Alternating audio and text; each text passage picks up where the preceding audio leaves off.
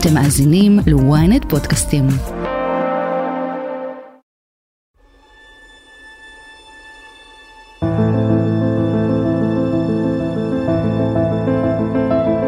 גם התקשורת וגם הממשלה, הם סיפרו את הסיפור כאילו זה הבעיה של משפחת מנגיסטו, שהבן שלהם חצה את הגדר או חצה את הגבול.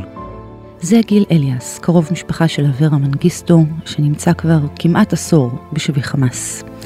בסדרת פרקים מיוחדת של אספת הורים, אנחנו ניפגש בכל פעם עם בני משפחה אחרים, וננסה להבין מה מתחולל בראש ובלב שלהם. אנחנו נדבר על הדאגות, על הפחדים והחלומות, על המלחמה ועל התקווה.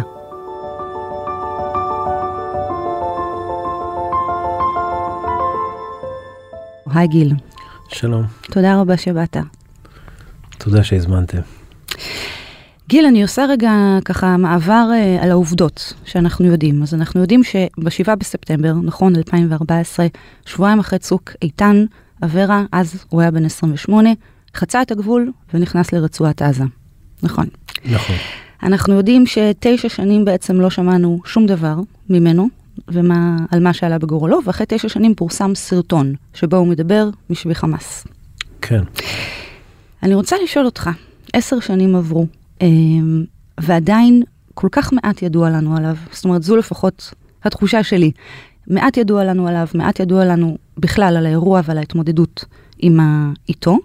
רובנו מכירים את אברה בתור, בכנות אני אומרת, מתמודד נפש שחצה את הגדר. אבל מן הסתם, מאחורי המילים האלה יש עולם ומלואו. אז בוא ספר לי אתה קצת על אברה, אברה שאתה מכיר וזוכר ונלחם עליו כל כך. זהו, אז אברה, כמו שאמרת, חצה את הגדר ב-2014. נכון, הוא מתמודד נפש, פצוע נפש. מה שכן, אברה הוא ילד חייכן, שכל החברים אהבו אותו, והוא אוהב את החברים שלו. אברה הוא ילד מופנם, ביישן, שהיה מחובר מאוד לאח שלו מסרשה, שזה אח שלו הגדול. ועם מסרשה היה איזה אירוע טרגי, והוא נפטר. ושבעצם שמסרשה, אח שלו נפטר, אברה נכנס לכל הבלבול הזה שהוא נכנס בו, ובעצם מאז אנחנו שומעים על אברה מתמודד נפש, אברה פצוע נפש, אברה שחצה את הגדר. מבחינת חבר, הוא אחד החברים הכי טובים שיש, הוא יעשה בשבילם הכל. האמא קרא לה אברה. אברה זה בגלל שהוא היה האור של הבית, כי הוא נתן להם מהרגע שהוא נולד, האמא מספרת שהוא בעצם הביא להם אור לבית, זה אחד הסיבות שקראו לו אברה, העיר את הבית. ובסך הכל הוא היה ילד ממש, ילד טוב, ילד ביישן, מופנם, ומאז האירוע... מתי זה קרה אגב? מתי אח שלו נפטר? הוא נפטר 1.5 שנה, 2 לפני המעבר של אברה מנגיסטו. קח אותי לרגע של המעבר, של חציית הגדר. מתי זה נודע לכם בכלל? מתי הבנתם שזה קורה? ככה, שאומרים עבר את הגדר, הוא לא עבר איזה גדר של בית ספר, או גדר של איזה מפעל, הוא חצה את הגדר הכי שמורה, והכי בטוחה שיש בעולם. לא אני אומר את זה, כל מי שאומר את זה, זה כוחות הביטחון, וראשי ממשלה, שאמרו שיש לנו את הגדר הכי שמורה והכי מוגנת שיש בעולם. בעצם מה שקרה, שבא אברה מנגיסטו, שהוא מתמודד נפש, וחצה את הגדר הזאת תחת העיניים הפקוחות של כוחות הביטחון. ושאנחנו אומרים, עבר את הגדר, בזמן הזה, ראו אותו אנשי צבא, חיילים שהיו בפילבוקס, העמדה הזאת שיש שם שומרים, רואים אותו, תצפיתניות, מדווחות שיש אירוע חריג, ומישהו חוצה את הגדר. אבל משום מה, נתנו לאברה לעבור את הגדר, אחרי המחדל הכל כך נורא הזה, במקום לבוא ולטפל במחדל, באו וטיפלו במשפחה של אברה מנגיסטו, הוציאו צו איסור פרסום על הסיפור, כן. להשתיק את כל הסיפור, ובעצם מה שקרה זה שמשפחת מנגיסטו, לא היה להם למי לפנות, היה אסור להם לדבר. ברגע שיש צו איסור פרסום על הסיפור הזה, אז זאת אומרת שהם לא יכולים לעשות עם המידע הזה שום דבר. כן. היום אנחנו מבינים, בגלל האירוע שקרה ב7 לאוקטובר, היום כולנו מבינים איזה סבל זה שאמא הגרנש ואבא איילין יודעים שהילד שלהם חצה את הגדר, באים כוחות הביטחון ומודיעים להם על המחדל הנורא שקרה. לא שהם אומרים להם שהיה מחדל, אבל אומרים להם, הבן שלכם חצה את הגדר, וכרגע יש צו איסור פרסום, ואסור לכם לדבר על הסיפור הזה. הבנת למה? הבנת למה בעצם הטילו את הצו איסור פרסום הזה? אז ניסיתי להבין שאולי מדינת ישראל, או ראש הממשלה, או כוחות הביטחון, רוצים לעשות איזה פעולה כלשהי בשביל להחזיר את אברה, ואז ביקשו מאיתנו את השקט הזה, שהם יוכלו להביא בדרך הכי טובה והכי מהירה את אברה מנגיסטו בריא ושלם. וככל שעבר הזמן, ואנחנו רואים שהוא לא חוזר, אנחנו מבינים בעצם שיש צו איסור פרסום בשביל להשתיק את הסיפור ולהעלים את הסיפור, כאילו אין משפחה לאברה מנגיסטו. תחושה קשה.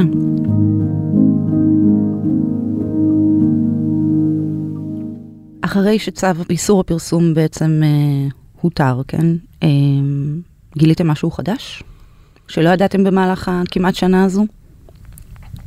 לא, כי לא ידענו באמת מה שיש, אבל שפרסמו את הסיפור, גם התקשורת וגם הממשלה, הם סיפרו את הסיפור, כאילו זה הבעיה של משפחת מנגיסטו, שהבן שלהם חצה את הגדר, או חצה את הגבול, או חצה את הגדר הכי שמורה שיש בעולם, כמו שהגדירו אותה.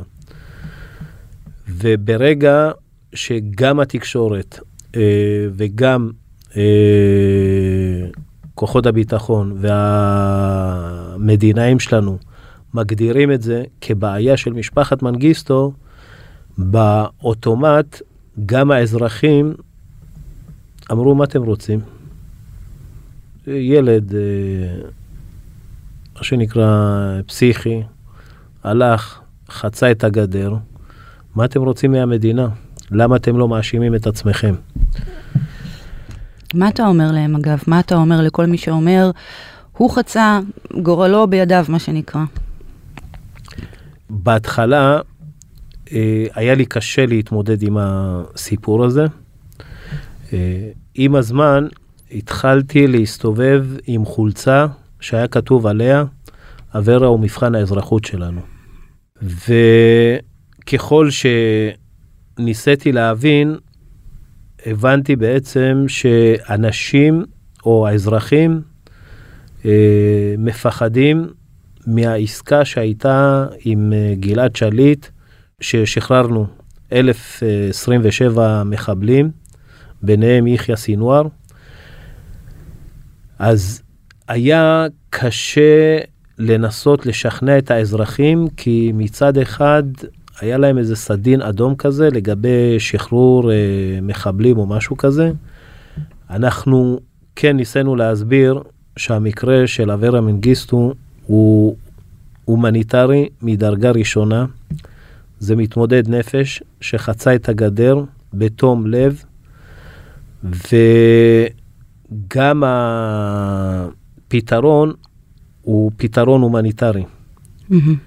הבעיה או הקושי שהיה עם אישה מסייד ואברהם מנגיסטו, שמצד אחד היו חיילים, אדר גולדין ושאול אורן, שאנחנו שלחנו אותם להילחם, נפלו בשבי, אמנם זה גופות, אבל עדיין אנחנו מחויבים להחזיר את הגופות האלה לבית, ובעצם שכל פעם שדיברו על להחזיר את השבויים, אז הפכו את זה לחבילה אחת. ושמשפחת מנגיסטו הסתובבו בכל העולם, הלכו לאום, הלכו לאפיפיור, הלכו לצלב האדום, לאמנסטי, רופאים לזכויות אדם, רופאים ללא גבולות. שעשינו את כל השיחות האלה, תמיד אמרו לנו שצריך לעשות הפרדה בין הומניטרי לבין החיילים, ושבאנו ודיברנו עם הממשלה, תמיד חיברו את זה ביחד. ומה המשפחה מרגישה לגבי זה? זהו, המשפחה, אם אנחנו לוקחים את אמא הגרנש ואבא הילין, הם אנשים מאוד ציונים, מאוד ערכיים, עם דרכי נועם שטובת המדינה מבחינתם קודמת לכל. ושתמיד באו ואמרו להם, העסקה תהיה ביחד עם החיילים, הם תמיד אמרו אמן, ולא ביקשו אף פעם לעשות את ההפרדה הזאת. אני אישית, אני חושב, שמה שמדינת ישראל עשתה, זה בעצם מצד אחד, מה שאני בא ואומר, אברה בעצם היה שבוי פעמיים. פעם אחת על ידי החמאס, ופעם אחת על ידי המדינה. על ידי החמאס זה מובן, אבל על ידי המדינה זה במקום לעשות הפרדה בין הסיוע ההומניטרי לבין החיילים, כן. ואז אם היו עושים את ההפרדה הזאת, אני בטוח שהיו משחררים את אברה ואישה מסייד כבר מזמן. או שמדינת ישראל הייתה נותנת הצעה, כי היא רוצה את הגופות, זה חיילים שאנחנו שלחנו, ואנחנו רוצים אותם פה בתוך הבית, כי חייב שלאבא ולאמא של הדר גולדין ושאול אורן, יהיה קבר שהם יוכלו ללכת, כן. ומה שנקרא להתפלל. ברור, כן. אז אני רוצה לדייק, גיל. זאת אומרת, 2015 אין צו איסור פרסום. מה אומרים לכם? איך מנחים אתכם להתמודד בכלל? לא מנחים אותנו. יותר יש סוג של איום. אם אתם תצאו ותפגינו ותעשו, אתם בידיים שלכם בעצם משאירים את אברה בכלא. כן, וכשאתה מדבר קודם על המחאה, בעצם הזכרת את החברה, כן, את המחאה החברתית, שבעצם אתה אומר שהיא לא הייתה. ככה, ב-2015 בתוך הקהילה, היו מחאות נגד השיטור יתר. מה שמעציב בכל הסיפור הזה, שלכל הסיפור הזה יש את אותו דפוס התנהגות. אותו דפוס התנהגות. לתת מכות, לשבור לנו את העצמות, לסתום לנו את הפה. עכשיו, כשהסיפור של אברה התפרסם, אני מניח שהיה איזשהו חשש או מהממשלה, שהנה עכשיו יוסיפו את הסיפור של אברה מנגיסטו, ואז יחסמו פה את כל המדינה ודברים כאלה. ברגע שבאמת הממשלה ביקשו, ההורים של משפחת מנגיסטו מכבדים את הממשלה, מאמינים לממשלה, אבל איפשהו כל גורמי הממשלה באמת ניצלו את הדרכי נועם האלה, ואת התמימות שלהם, ובעצם השאירו את אברה, עד היום שמה. האחים גם דיברו בלא מעט רעיונות בתקשורת על כך שלא הייתה מעטפת של סיוע ולא הייתה מעטפת של תמיכה. אפילו הייתה טענה לאפליה. אתה שותף להרגשה הזאת? וואי, זה שאלה לגבי אפליה. אני יכול לדבר איתך יותר על עובדות מה היה. אם אנחנו לוקחים את הסיפור של אלחנן טננבאום, סוחר סמים שהלך ללבנון ונתפס שם, או עשו לו תרגיל, אבל עדיין הוא הלך בשביל לסחור סמים, החזירו אותו. אם אנחנו לוקחים את הבחורה שחצתה ב-2023, כן. את הגדר לסוריה, אמרו לנו ששילמו שם שתי רועי צאן, ויש עוד איזה משהו שהם שילמו, ועד היום אנחנו לא יודעים מה זה הדבר הזה. ושבאו והוציאו צו איסור פרסום על הסיפור, זה לא בשביל להשתיק את הסיפור, זה בשביל לשמור על אותה בחורה שחצתה את הגדר. אני עד היום תוהה מי זה אבא שלה, מי זאת אמא שלה, מי האנשים האלה שכל כך שומרים עליהם, ומצד שני ידעו גם ללכת לעשות עסקה ולסגור את זה במהירות. יש את נעמי ססחר, שראש הממשלה שלנו הלך והביא אותה במטוס הפרטי שלו. אז שאנחנו רואים את כל הדברים האלה, אני לא יודע אם זה להגיד אפליה או לא, אבל יש פה דברים שקורים, ולעומת זאת, בקשר למקרה של אברהם מנגיסטו, הוא עדיין שם, והכירו בהורים כנפגעי איבה. ממש עכשיו, בעקבות אירועי 7 באוקטובר. כן, בדיוק, כן. בעקבות כל האירועים האלה, אז הכירו בהם. מה שלא מעט יגידו, היה צריך לקרות הרבה קודם. נכון, כן, כי היום אחרי האירוע של 7 באוקטובר, יש הבנה. יש הבנה מה זה חטוף, איזה דברים זה מביא איתו, שהילד שבוי, החוסר ודאות, שלא יודעים מה הוא אכל, מה הוא שתה, קיבל תרופות, איך הוא ישן. יש היום יותר ההבנה, יש יותר הזדהות. אני רוצה לשאול אותך, אפילו ככה, עוד קודם, כשנודע לך שיש לנו כל כך הרבה חטופים, מה הרגשת, מה עבר בראש? זה החזיר אותך אחורה, אולי זה נתן באיזשהו מקום גם תקווה קדימה? קודם כל, זה רגשות מאוד מעורבים. זה איך בכלל קרה מחדל כזה. בגדר השמועה בעולם. בדיוק, מהר מאוד. זה החזיר אותי למקרה של אברה ואישה מסייד, כי מהמקומות שאברה ואישה מסייד חצו, באו אלינו מחבלים. אם זה אברה באזור זיקים, הגיעו לשם עם סירות גומי, וטבחו שם בכולם. מהנקודה שאישה מסייד עבר, גם עברו משם המחבלים וטבחו בנו. יש כאילו איזו תחושה של רגע לאן הגענו. אחרי כמה ימים כבר הגעתי לכיכר החטופים, והתחלתי להסתובב שם, וממש כאילו, אפילו בדרך כלל אני הולך כל הזמן עם החולצה של אברה מנגיסטו.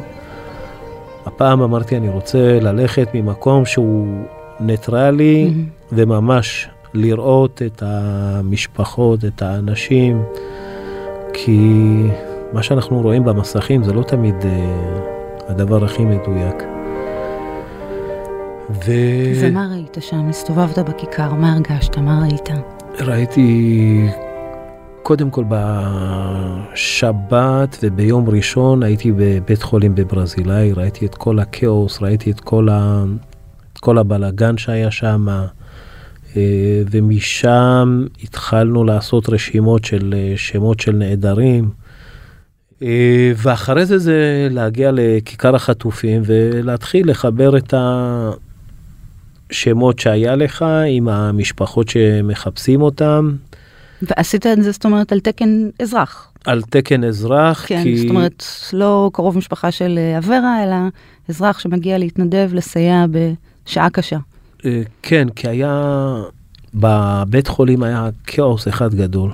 כן. מלא אנשים מחפשים, אם זה חיילים, אם זה חבר'ה שהיו במסיבה. אבל היה לך ברור שאתה מיד עוזב הכל ונוסע לסייע. כן. כן, כן, ברגע שהבנתי שיש פה משהו, ואז מצד אחד גם נתקלתי במקרה, כי הייתי בבית חולים, במיון, ואז אני גם רואה את כל התמונות הקשות שקורה שם. במיוחד אנשים שמחפשים את הילדים שלהם, ולא יודעים מה קורה, ומגיעים למיון, ואז עוברים לבאר שבע, ואז חוזרים עוד הפעם אלינו. כן. ואז שראיתי את כל הדבר הזה, אמרתי, טוב, אנחנו בבעיה מאוד חמורה, אבל אני יותר בער בי העניין של החטופים, כי גם עברה שמה, ואנחנו רצים עם הסיפור של עברה כבר 8.5 שנים, מאז שיש, שהותר הצו איסור פרסום, זה 8.5 שנים ש... אני פותח את הארון בגדים שלי, אני רואה מהמאבק הזה, מהצעדה הזאת, מהריצה ההיא, וזה כל מיני חולצות מכל מיני מחאות. כן. אז לא יודע, הגעתי ישר לכיכר של החטופים, וזהו, ומאז אני שמה. הצטרפת, זאת אומרת, היה לך ברור שאתה מצטרף למאבק, לעשייה, למשפחות. כן. כן. כשהגעתי לשם, גם ראיתי והרגשתי את כל החיבוק של עם ישראל. אנחנו מצטערים שלא היינו שם, הפקרנו אתכם, השארנו אתכם לבד. היום אנחנו מבינים שאנחנו נכשלנו. את זוכרת את אותה חולצה, מבחן האזרחות שלנו, עברה הוא מבחן האזרחות שלנו, אז אנשים גם התחילו להגיד ממש בצער ובכאב כמה שהם מצטערים וכמה שהם כואבים שהשאירו את אמא הגרנש ואת אבא הילין לבד בתוך כל הכאב הזה. כן.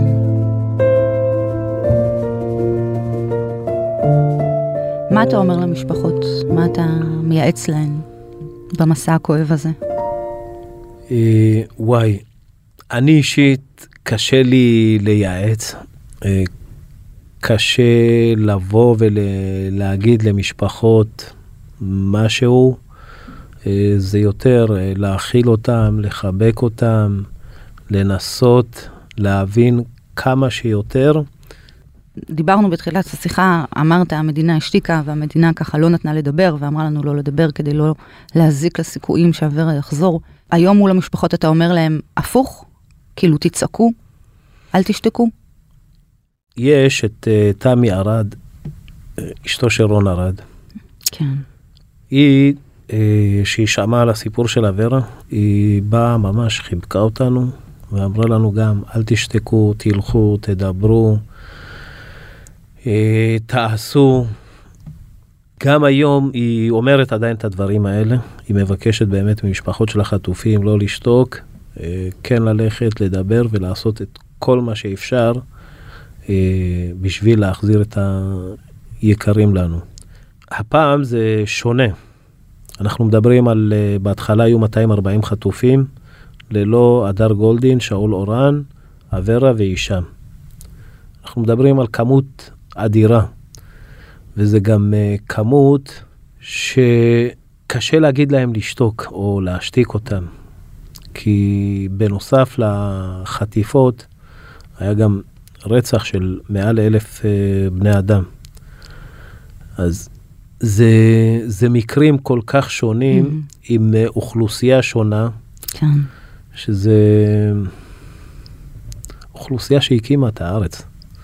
אז יהיה קשה, קשה, קשה מאוד להגיד לאוכלוסייה כזאת לשתוק, כי זה לא מדובר בעבר או באישה מסייד. מה אתה חושב שבראייה לאחור המדינה יכלה לעשות אחרת, והחברה יכלה לעשות אחרת? בראייה לאחור, בטח, עברה כבר מזמן היה צריך להיות פה. המדינה הייתה צריכה לתת הצעה. אם היא אמרה שהיא רוצה לעשות עסקה כוללת, אז היא הייתה צריכה לעשות עסקה כוללת. כשאני אומר עסקה כוללת, זה כולל אברה, אישה מסייד, ששניהם זה מקרה הומניטרי, והדר גולדין ושאול אורן, שהם חיילים.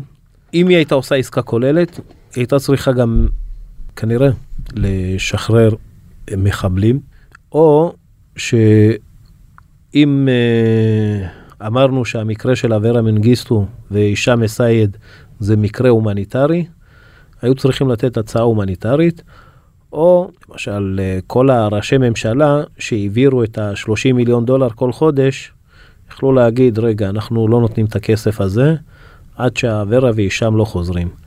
העניין הוא שתמיד תמיד החזיקו את אברה ואת אישה מסייד כקלף מיקוח בשביל לשלם פחות על החיילים. וזה בעצם תמיד מה שתקע את העסקה. שאלתי אותך מקודם על מה המדינה יכלה לעשות אחרת ומה אנחנו, החברה, יכולנו לעשות אחרת, ולא ענית לי על החלק השני בשאלה. חשוב לי לשמוע. החברה, במקרה של אברה מנגיסטו, אנשים היה להם קשה להבין את העניין הזה שמישהו חצה את הגדר, ועכשיו המדינה צריכה לדאוג לו. אבל מה שתמיד ניסיתי להסביר להם, שאנחנו הקמנו צבא בשביל לשמור על חלשים, זקנים, ילדים ומתמודדי נפש כמו אברה מנגיסטו. באותו זמן שאברה מנגיסטו חצה, אנחנו לא הצלחנו לתת לו את ההגנה הזאת. אתה אומר, לא הצלחנו לשמור עליו מעצמו. נכון, לא הצלחנו לשמור עליו, ובשביעי לאוקטובר גם קרה לנו שלא הצלחנו לשמור על כל העוטף. כן. מאז 7 באוקטובר, וההכרה של המדינה סוף סוף במשפחה כנפגעת פעולות איבה, יש מי שמלווה אתכם? כן, מלווים את המשפחה, okay. המטה של גל הירש, בקשר עם האמא, עם האבא. Mm-hmm. מאז 7 באוקטובר, יש התייחסות, יש מעטפת. יש גם כעס? כאילו איך זה לא קרה עד אז? יש, אבל כאילו, קשה לחיות כל הזמן עם כעס. יש אכזבה בעיקר. רק אחרי 9 שנים, שהוא בשבי החמאס, מדינת ישראל הצליחה להבין שהיא צריכה לתת את כל המעטפת, בגלל האירוע של 7 באוקטובר. כן. אני רוצה רגע לחזור לסרטון. מה עובר בכלל בראש? מה הרגשת? מה ראית? מה זיהית? קודם כל, שרואים סרטון, ואומרים שיש סרטון, יש התרגשות, יש פרפרים בבטן, יושבים, מסתכלים על הסרטון, וממש מנתחים מכל הכיוונים. אני אסי אברהם מנגיסטו, עד מתי אני נמצא פה? בשביעי אני בחבר, אחרי השנות, עוד מהקבע.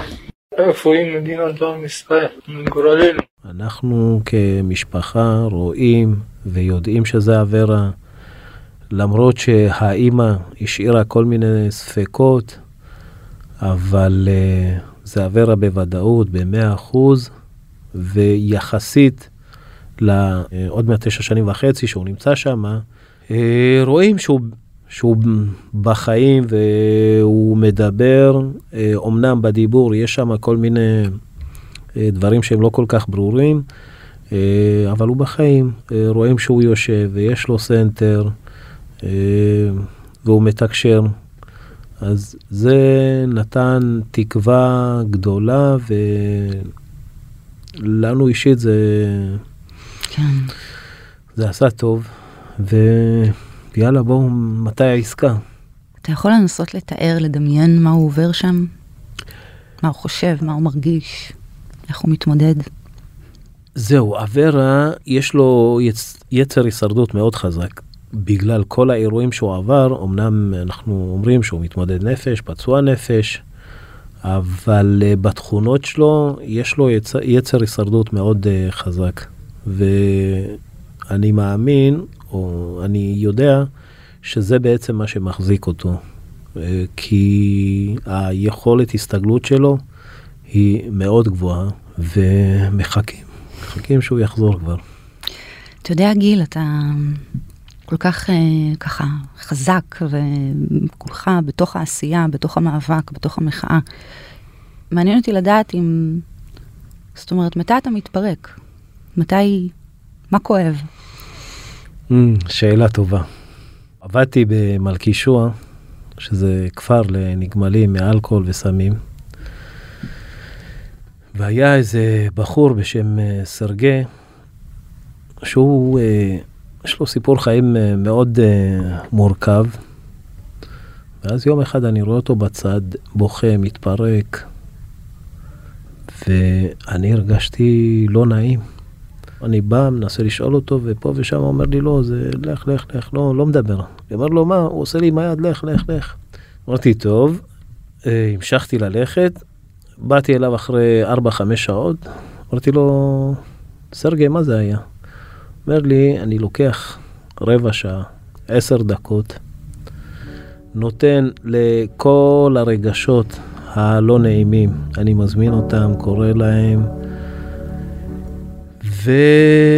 ונותן להם לצוף, ופשוט נותן להם מקום להרגיש, לחוות, ואחרי שאני מסיים את 10-15 דקות שאני הגדרתי, אחרי זה אני סוגר את כל הרגשות האלה, ואומר להם שאנחנו ניפגש מחר, בשעה שאני אבחר ואני אגדיר, ואז שוב פעם נפגשים, מרגישים, וזה בעצם מצליח לשמור על סרגי, זה מה שהוא אמר לי, ומאותו יום אני פשוט מאמץ את זה.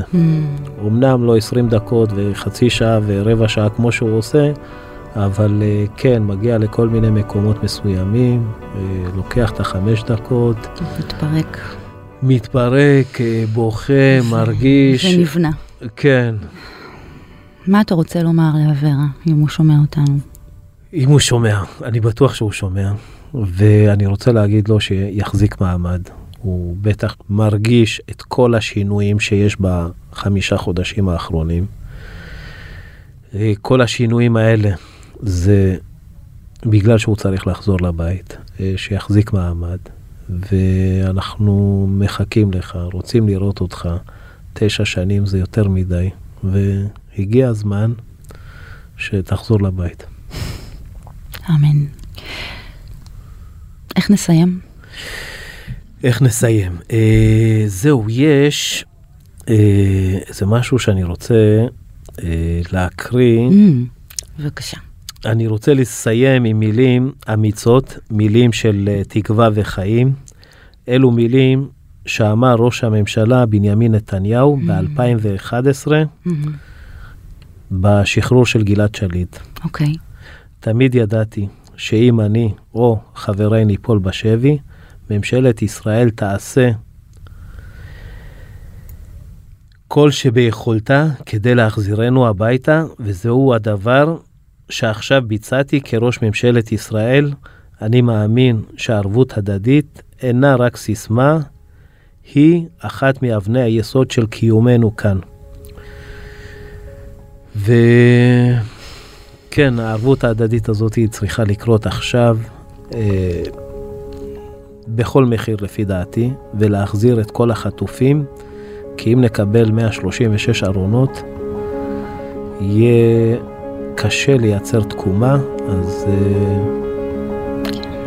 גיל, המון תודה לך שהגעת ושיתפת.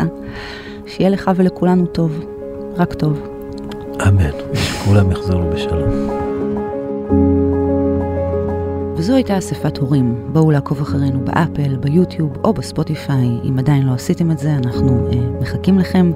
מוזמנים לדרג אותנו או להגיב לנו, ואת אספת הורים אפשר למצוא כמובן גם באתר ynet או באפליקציה, בנייד וברכב. תודה גדולה לעורכת שלנו, עדן דוידוב.